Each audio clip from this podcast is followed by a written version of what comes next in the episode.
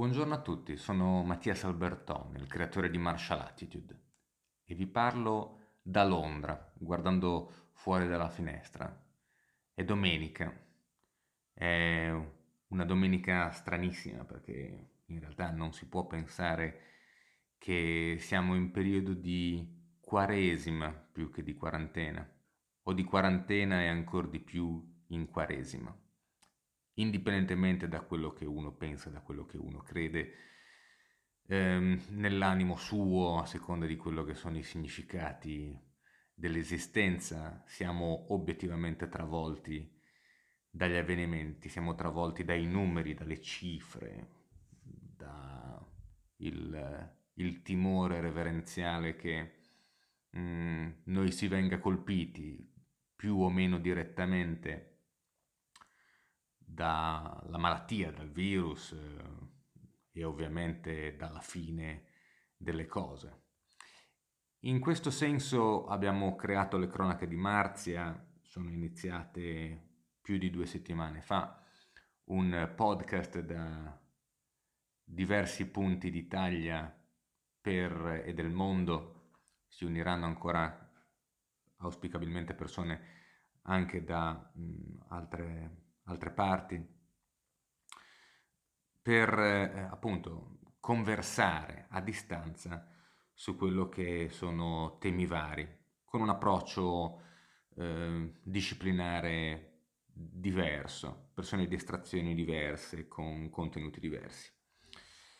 Mi sono anche reso conto nel creare le cronache che il senso del tempo, la, la, percezione del tempo che passa, le giornate tutte uguali, l'assenza di andare a lavorare per molti di noi, di essere bloccati senza altro scandire del tempo che l'orologio, ha trasformato la percezione del lunedì sul mercoledì, sulla domenica. E quindi è venuta in mente la possibilità di eh, variare leggermente la programmazione per quello che è il weekend.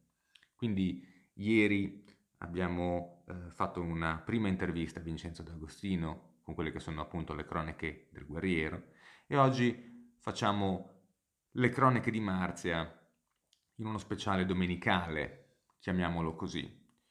Lo spunto è una serie di conversazioni che io e Fabio Campinotti, che avete imparato a conoscere in chiusura di tutti gli episodi delle cronache di Marzia, um, abbiamo fatto prima, a gennaio del 2020. Quando ci siamo incontrati e dopo averne parlato per mesi abbiamo deciso di cominciare a registrare quello che sarebbe stato un podcast chiamato Sacro e Profano. E ehm, poi la pandemia è scoppiata, tutto è cambiato. Le puntate non sono state sostanzialmente trasmesse, sono state archiviate e sono comunque riflessioni, spunti di riflessione su quello che è il mondo che ci circonda o che ci circondava.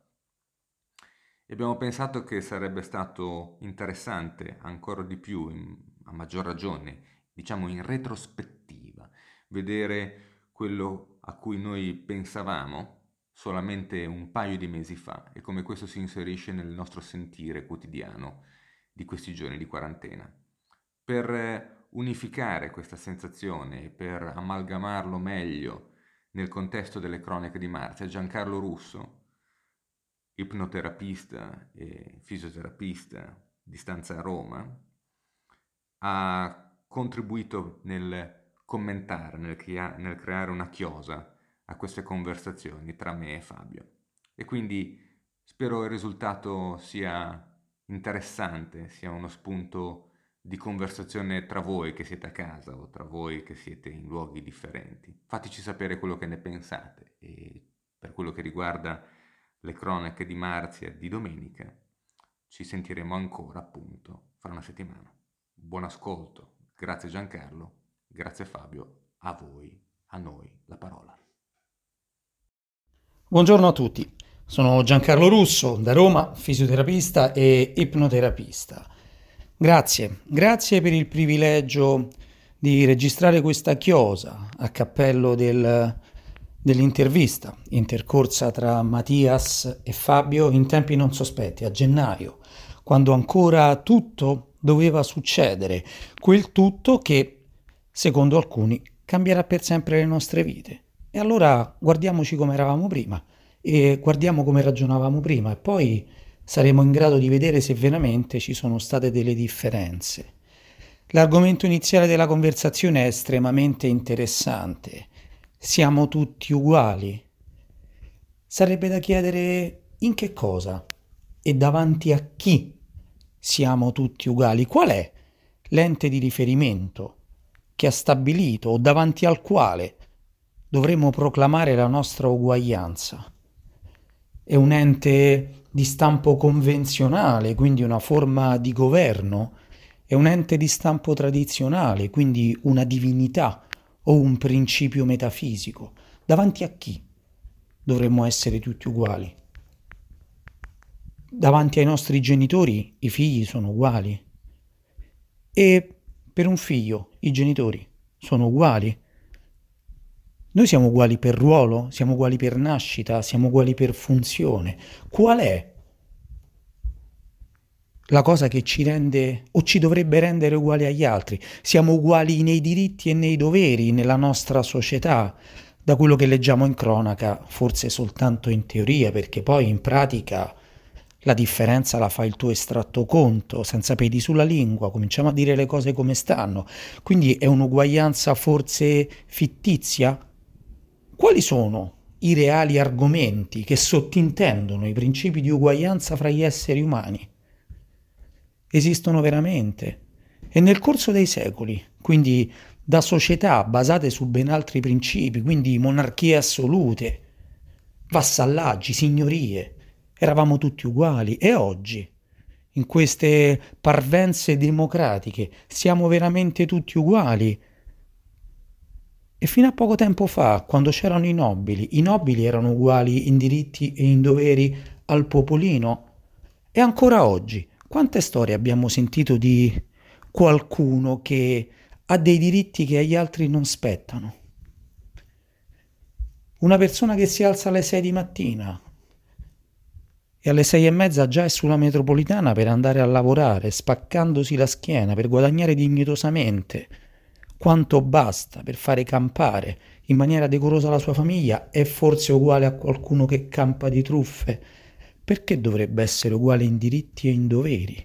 Qual è l'ente in grado di stabilire questa uguaglianza? L'uguaglianza esiste in natura? Questa è la prima domanda. Qualora l'uguaglianza esistesse in natura, beh, il castello teorico di Darwin non avrebbe più motivo di sopravvivere.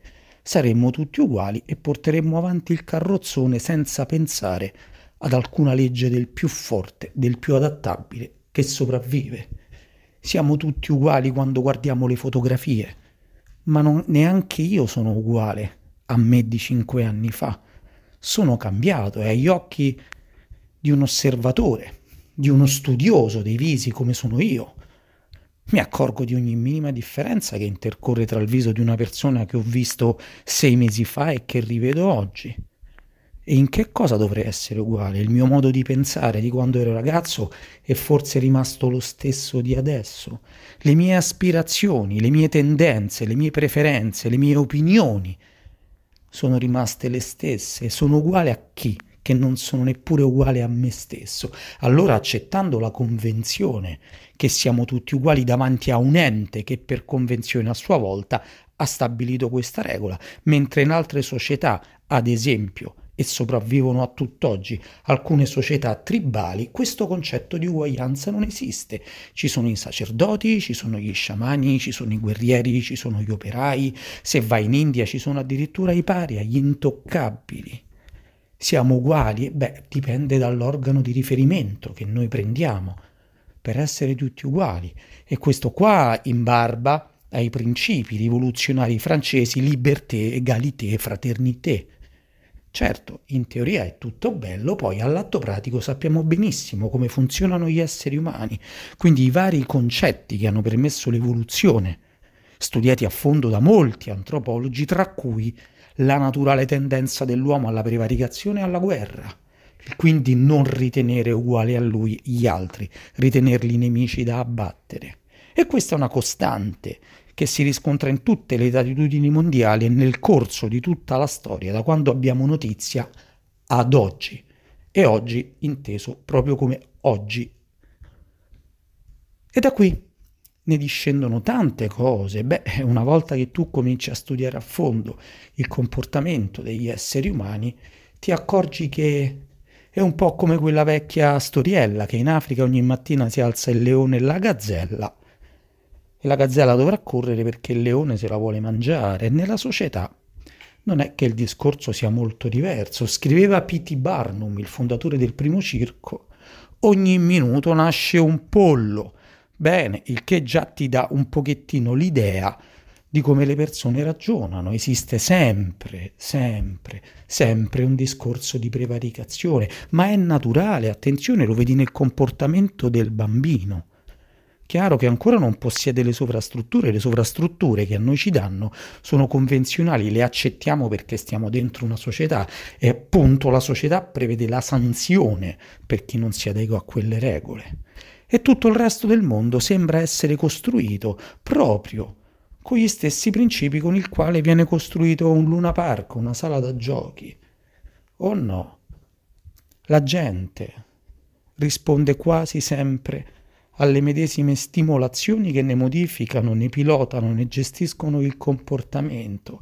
Quando studiavo le tecniche di influenza e di manipolazione negli Stati Uniti, era molto chiaro un concetto. Per vendere un giornale devi picchiare molto sulle tre grandi S, sesso, soldi, sangue. La gente è attirata morbosamente da questa roba, perché fa parte di te, fa parte di noi averlo dentro. C'è un vecchio gioco molto interessante che è il gioco delle tre carte, ragazzi.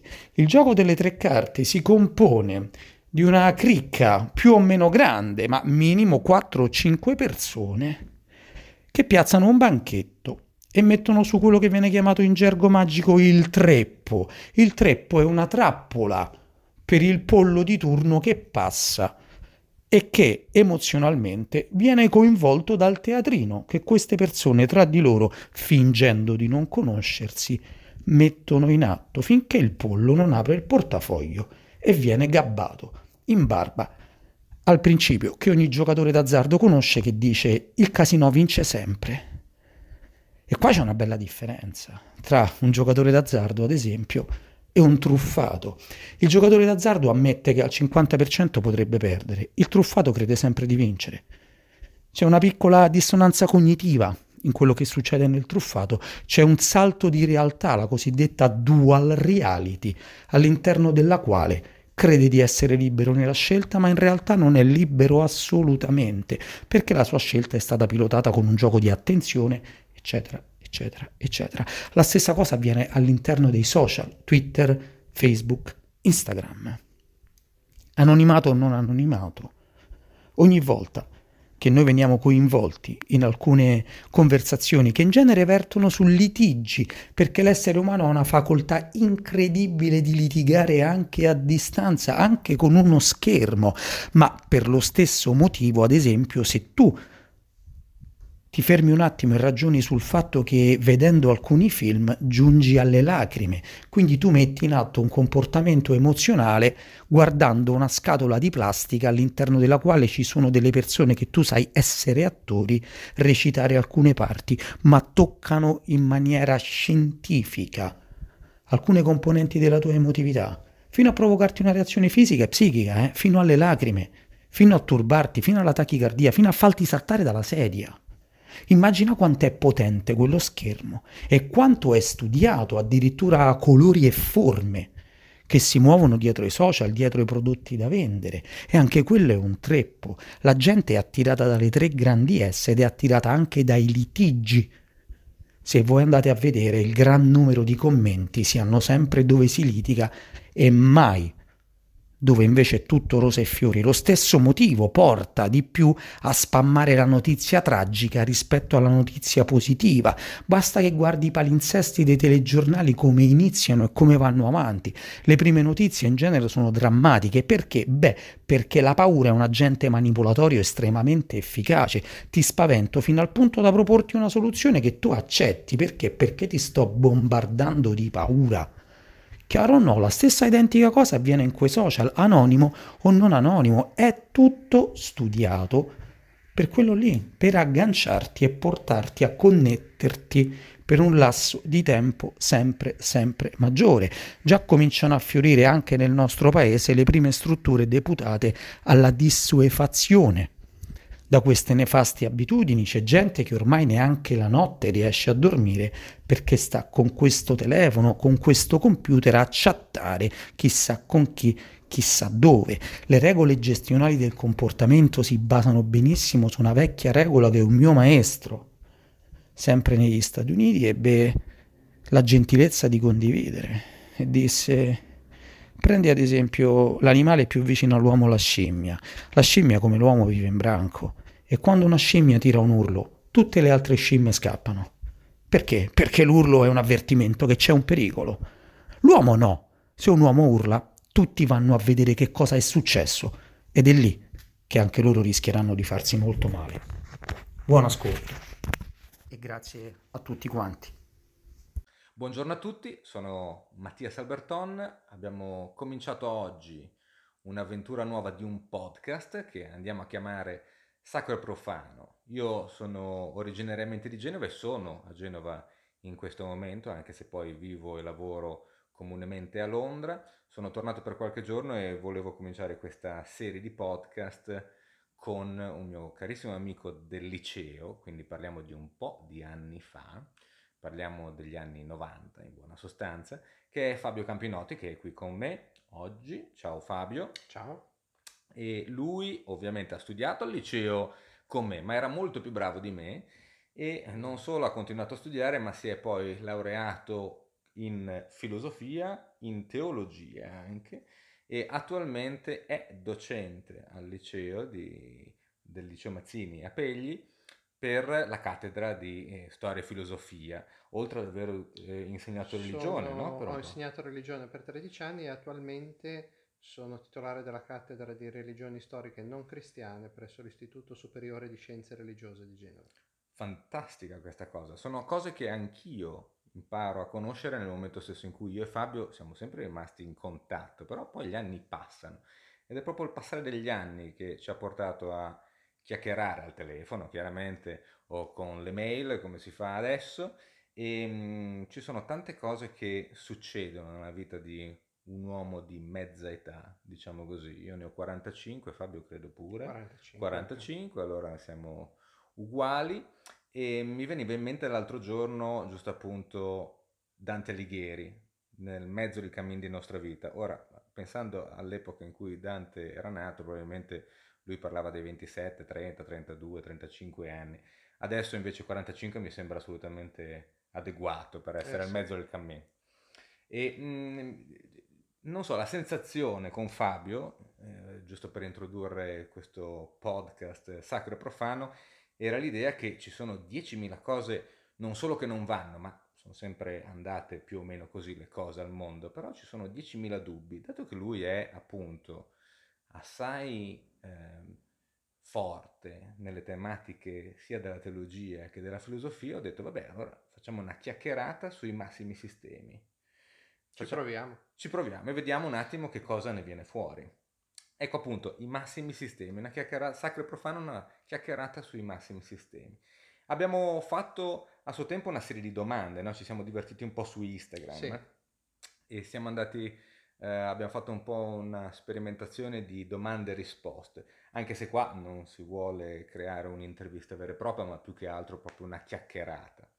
I temi possono essere per esempio quelli della libertà, oltre che della libertà di azione. E la mia prima domanda mi ricordo essere stata, siamo tutti uguali? Sì, è una domanda interessante, anche perché il tema dell'uguaglianza è un tema che a partire dal 1789, quindi dalla, dalla rivoluzione francese, ha tenuto un po' banco no? nella, eh, nella storia, soprattutto nella storia dell'Occidente. Mm, soprattutto nella storia dell'Occidente, e poi si è diffuso per contagio a livello globale. Per cui è un, un tema mh, mm, che è un po' al cuore mh, mm, della, dell'Europa moderna. Se ne parla tanto, mh, non so fino a che punto se ne comprendano tutte le, tutte le sfaccettature, eh, anche perché si potrebbe quasi dire mh, mm, c'è un'uguaglianza buona, ma anche un'uguaglianza cattiva?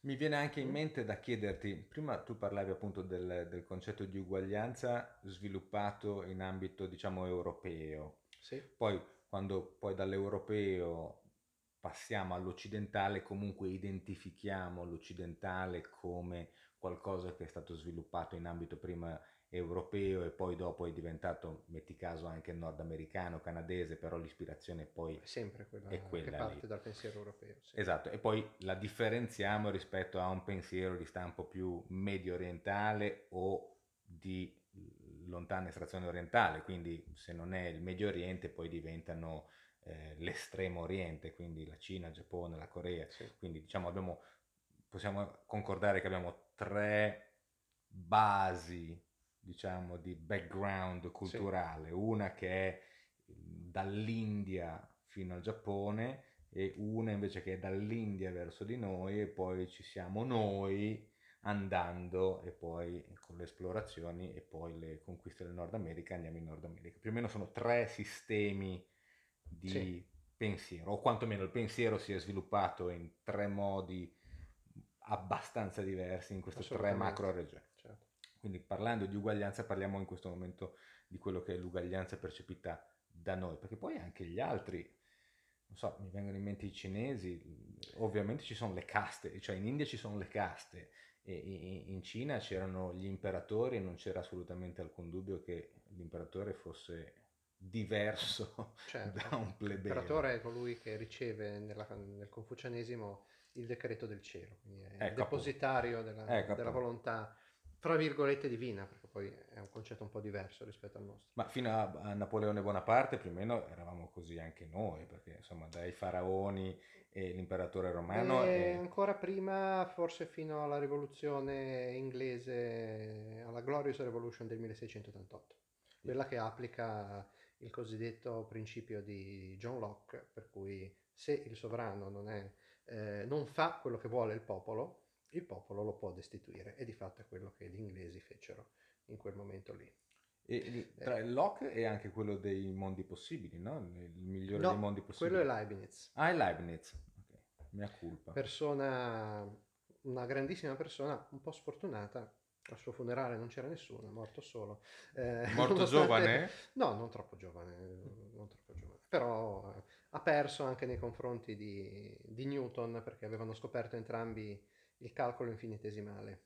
Però Newton era appoggiato dal governo inglese, Leibniz no, e quindi alla fine ebbe ragione Newton nel vedersi riconosciuta la paternità di questa scoperta scientifica. Beh, eh, tra l'altro eh, Newton mi viene in mente, a parte ovviamente lo conosciamo tutti per la mela, però mh, mm, non so, in realtà mi viene in mente una cosa assurda, ovvero sia il concetto di, eh, di Bic e di Biro. In realtà la, mm, la mm. penna a sfera l'ha inventata Biro, poi però è stato Laszlo Bic, Biro, sì. È stato, sì. è stato per cui non so se che gli ha fregato, gli ha fregato sì, l'idea. Sì. Tra l'altro ho scoperto di recente che eh, in ambito scientifico, eh, quantomeno dell'innovazione, le eh, invenzioni, cioè non puoi registrare un'idea, puoi registrare solamente l'applicazione del Un brevetto. Sì, il brevetto è Deve relativo essere, esatto, a un'applicazione pratica. A un'applicazione pratica, non all'idea. Per cui sì, hai avuto l'idea, ma non conta nulla fin tanto che non c'è un'applicazione pratica. Beh, in campo scientifico riguarda chi ha pubblicato per primo, sì. sì. sì. sì. Il, um, stavi sviluppando comunque il discorso della, dell'uguaglianza. Torniamo um, al concetto di uguaglianza, che eh, si potrebbe dire, si può vedere mh, mm, come articolato in, in, due, in due, momenti. No? Siamo tutti uguali, quindi che cosa vuol dire che siamo tutti uguali? Vuol dire, almeno per come lo, lo è inteso la maggior parte delle volte oggi, abbiamo tutti gli stessi diritti. Ora, chi è che è titolare del diritto?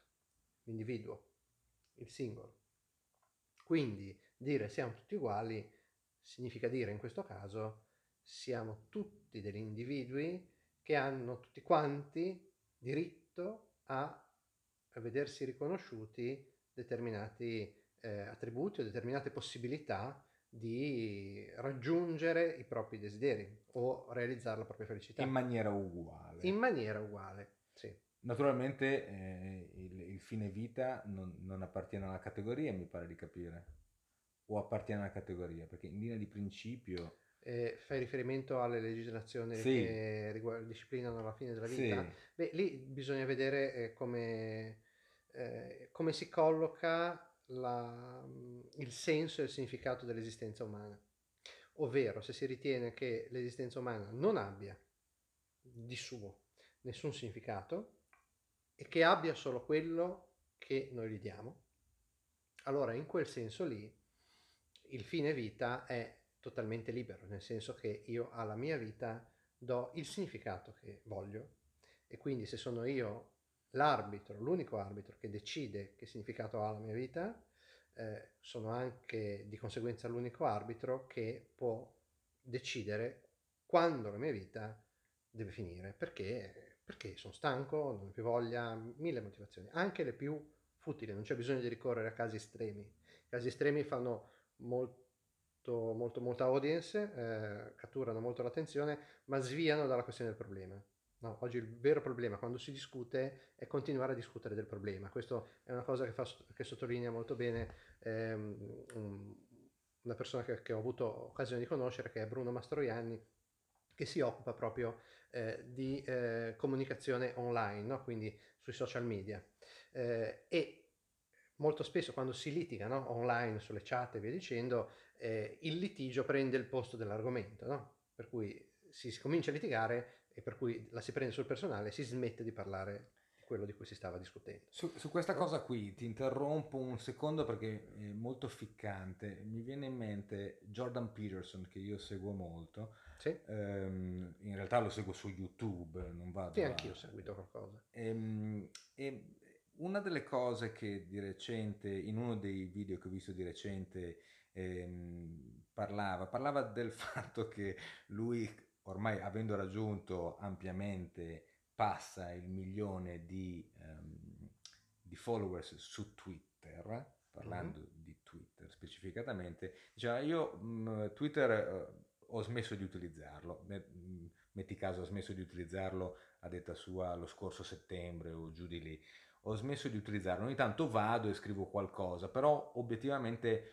non non leggo più tanto i commenti e mica per altro, ma intanto perché ovviamente sono una marea, ma soprattutto perché una volta, dice lui, mi accapigliavo, cioè cominciavo ad avere delle discussioni su questo format di Twitter che già ovviamente ha delle limitazioni di, di, di, di lunghezza e ehm, mi interloquivo con questo chiunque esso fosse ehm, come se io lo conoscessi profondamente, perché il media ehm, praticamente è una sorta di specchio, tu parli con un tuo pari, poi in realtà magari pari a te non è e non perché appunto siamo tutti uguali, parliamo di eh, qualità o doti intellettuali, oppure di background, oppure di fini, di scopi, di remoti voleri, per cui uno magari è lì per fare querelle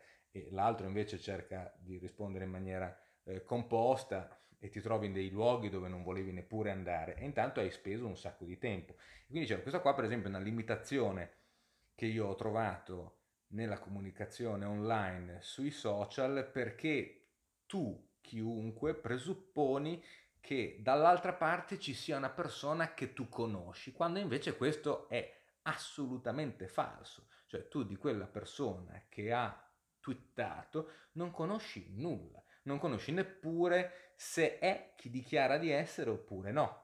Per cui, mm, e tu, la persona che rispondi al tweet e accendi la conversazione, la porti avanti, ti presti a questo gioco che è molto ehm, delicato e molto vago e molto fragile perché tu dai del tuo meglio per magari una cosa che non vale niente perché l'altra persona esatto. che tu esatto. non sai non vale nulla e quindi tu accendi una discussione, perdi un sacco di tempo, anche occupi quantomeno un sacco del tuo tempo, cose. quindi è una cosa che non faccio più.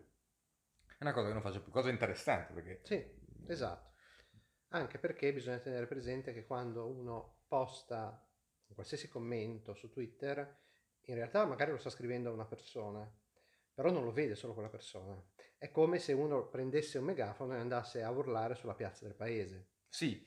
Quindi eh, bisogna tenere presente anche questo aspetto qua, no? Quindi eh, quando uno eh, mh, decide di mettere qualche cosa su una pubblica piazza, eh, deve anche pensare alla modalità in cui eh, mette quel contenuto.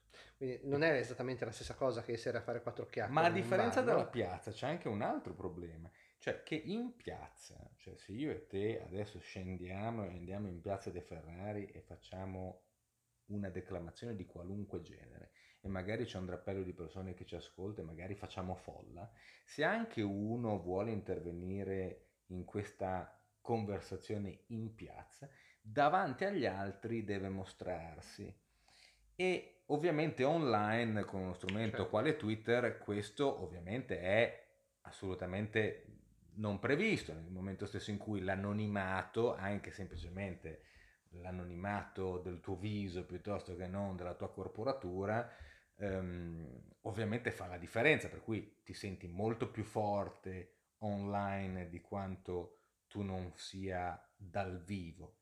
E infatti è il problema, immagino, delle celebrities, per cui a quel punto lì loro online diventano sufficientemente reali come dal vivo, per cui cominciano ad avere un problema come se fossero costantemente in una folla di gente anche quando sono online.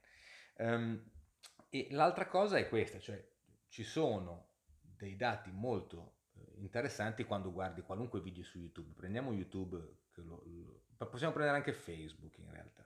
Cioè si sprecano i commenti negativi cioè il social sembra attirare una quantità di male fuori dal mondo a livello di espressione. Quindi tu qualunque cosa pubblichi, anche fosse la, la ricetta della spremuta d'arance, ehm, se hai dei commenti, molto spesso sono dei commenti negativi. Infatti non è non comune il fatto che il video abbia un milione di visualizzazioni.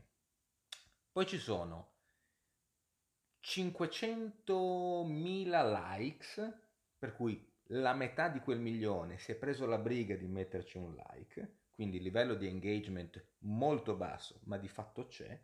Poi ci sono 200.000 commenti, di questi 200.000 commenti, il 90%, a parte emoji e faccine, sono commenti negativi, cioè che buttano giù merda sostanzialmente. Certo. E invece solamente una minima parte dei commenti risulta essere o neutra o positiva sì. e accende una discussione anche magari con chi ha fatto dei commenti negativi. E la cosa buffa è il, il, il fatto che dice, vabbè, tutti i commenti sono negativi, però le visualizzazioni sono assai di più dei commenti, sia positivi che negativi. Quindi in realtà non hai il senso se il commento vale, cioè eh, qualifica il video. Mm. Tanto che ho, com- si comincia ad avere il dubbio che in realtà tutto questo livello di engagement sia poco significativo.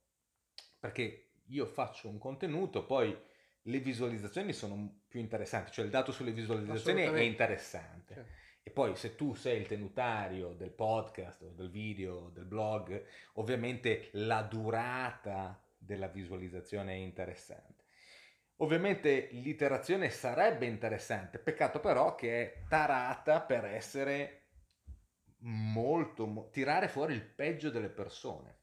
Adesso tu invece eh, abbiamo parlato di questo divagazione su il fatto che tu abbia incontrato questa persona, no? Sì, lui sosteneva che Mm, cioè una delle cose che sostiene e che mi vede sostanzialmente d'accordo è la mm, necessità, e questa era una cosa che era venuta fuori anche nelle interviste scritte che, che abbiamo fatto, ehm, in realtà bisogna cercare proprio di prendersi cura dello spazio online, no? quindi di essere responsabili, un po' come sono responsabile se lascio cadere una carta per terra sì. e quindi se lascio cadere mi sento una merdaccia ehm, e, e, non la raccolgo, mi, provo un senso di se, se, sono stato formato in un certo modo, mi sento fatto di responsabile educa- di, quello, esatto, sì. mi sento responsabile di quello che ho fatto, Mm. e beh, bisognerebbe cercare di far passare il fatto che per il fatto che lo spazio virtuale non si vede, eh, quindi non ce l'hai sotto gli occhi perché è qualcosa di percepito come astratto, in realtà siamo responsabili di tutte le parole no, che mettiamo in, in- in circolo. È un po' come il principio, mi viene in mente una cosa eh, tratta dalla storia eh, di, di San Filippo Neri, eh, che una volta gli, eh, un- uno dei suoi eh, mh, parrocchiani, diciamo così, gli andò a confessare il fatto di aver sparlato di una persona, quindi di aver eh, parlato male per invidia di un'altra persona. Mm, e allora la penitenza che eh, Filippo gli diede dice: Bene, adesso guarda, ho bisogno che tu mi vai al mercato a comprare una gallina. Eh, poi, nel mentre che torni da me a portarmela, la spiumi per strada mm, me- durante il viaggio del ritorno. Questo qua è rimasto un po', eh, vabbè, però ha obbedito, è andato, ha comprato la gallina e sul viaggio del ritorno l'ha spiumata. Quando è arrivato da Filippo con la gallina spiumata, Filippo gli ha detto, bene, adesso vai a raccogliere tutte le piume che hai eh, spiumato lungo la strada. E ha detto, ma padre Filippo, è impossibile, sono andate dovunque, non le posso più ritrovare. Esattamente come le parole che tu hai detto Sì. eh, della, della- della persona. Non sei più in grado di tirarle indietro ed è esattamente quello che succede nel, nel mondo online. Una volta che tu hai fatto la tua il tuo sfogo, hai fatto la, la storm sheet di, eh, di turno, e quella roba lì rimane lì, cioè va in giro, viene letta da altri, suscita eh, un hype sempre più, eh, sempre più grande e va a contribuire a formare poi quella marea di negatività che noi vediamo sulla rete e della quale siamo tutti ugualmente responsabili, cioè tutti coloro che l'hanno scritto in qualche modo sono, eh, hanno un- una, un- una- una parte di responsabilità, a prescindere che si nascondano dietro nickname veri, finti o quant'altro. Sì, che è, è comunque un problema, cioè il Certo. fatto dell'anonimato è obiettivamente un asset, Sì, perché sicuramente. in- in- se pensiamo a... È un i- incentivo. i- sì, ma anche in positivo, non so come dire, non solo in negativo, cioè il fatto che io abbia il diritto, almeno online, di essere libero oltre il- i confini della, della- della mia mh, cerchia di persone, Mm. della mia eh, cerchia ristretta oppure della mia comunità e quindi magari poter anche esprimere cose che non posso dire a casa, non posso dire a scuola, non posso dire al lavoro e utilizzo quindi uno pseudonimo per poterle dire e non sono meno vere perché uso lo pseudonimo. È una, è una cosa importante, cioè No, questo, questo è vero, anche se il mio mestiere porre dei dubbi, eh, quindi ehm, si potrebbe suscitare la domanda eh, se uno, se una persona che in un contesto in cui non ha nessun, nessun freno, e i freni sono dati dalle relazioni che abbiamo con le altre persone, quindi sono dati dal fatto di avere, essere davanti a una realtà, no? essere davanti a, a delle altre persone che ti pongono dei problemi, per cui tu non puoi dire esattamente no, tutto quello che in quel momento lì ti viene da dire. Il fatto di non avere tutti questi, eh, questi mh, freni no, eh, eh, che, che ti, che ti bloccano, mi viene da chiedere, ma sei veramente te stesso a quel punto? Cioè, vale anche nell'altro caso, sei veramente te stesso quando ti limiti e sei veramente te stesso quando non ti limiti? Oppure non sei veramente te, se- te stesso né in un caso né nell'altro? Domanda. È un'ottima domanda, tra l'altro mi vengono in mente con la domanda che hai appena fatto gli artisti. Anche loro in realtà gli artisti vivono di pseudonimi. Certo. Vediamo un attimo di riprendere la conversazione su questo tema degli artisti, magari la prossima volta, così vediamo di fare, abbiamo già spunti per eh, la prossima volta. Innanzitutto ti ringrazio, ti ringrazio di essere venuto, di questa chiacchierata e facciamo presto magari un'altra chiacchierata sui massimi sistemi, così portiamo avanti il discorso, se siamo tutti uguali, la libertà, la libertà sul web e la libertà di espressione. Grazie a tutti, grazie Fabio. Grazie a te.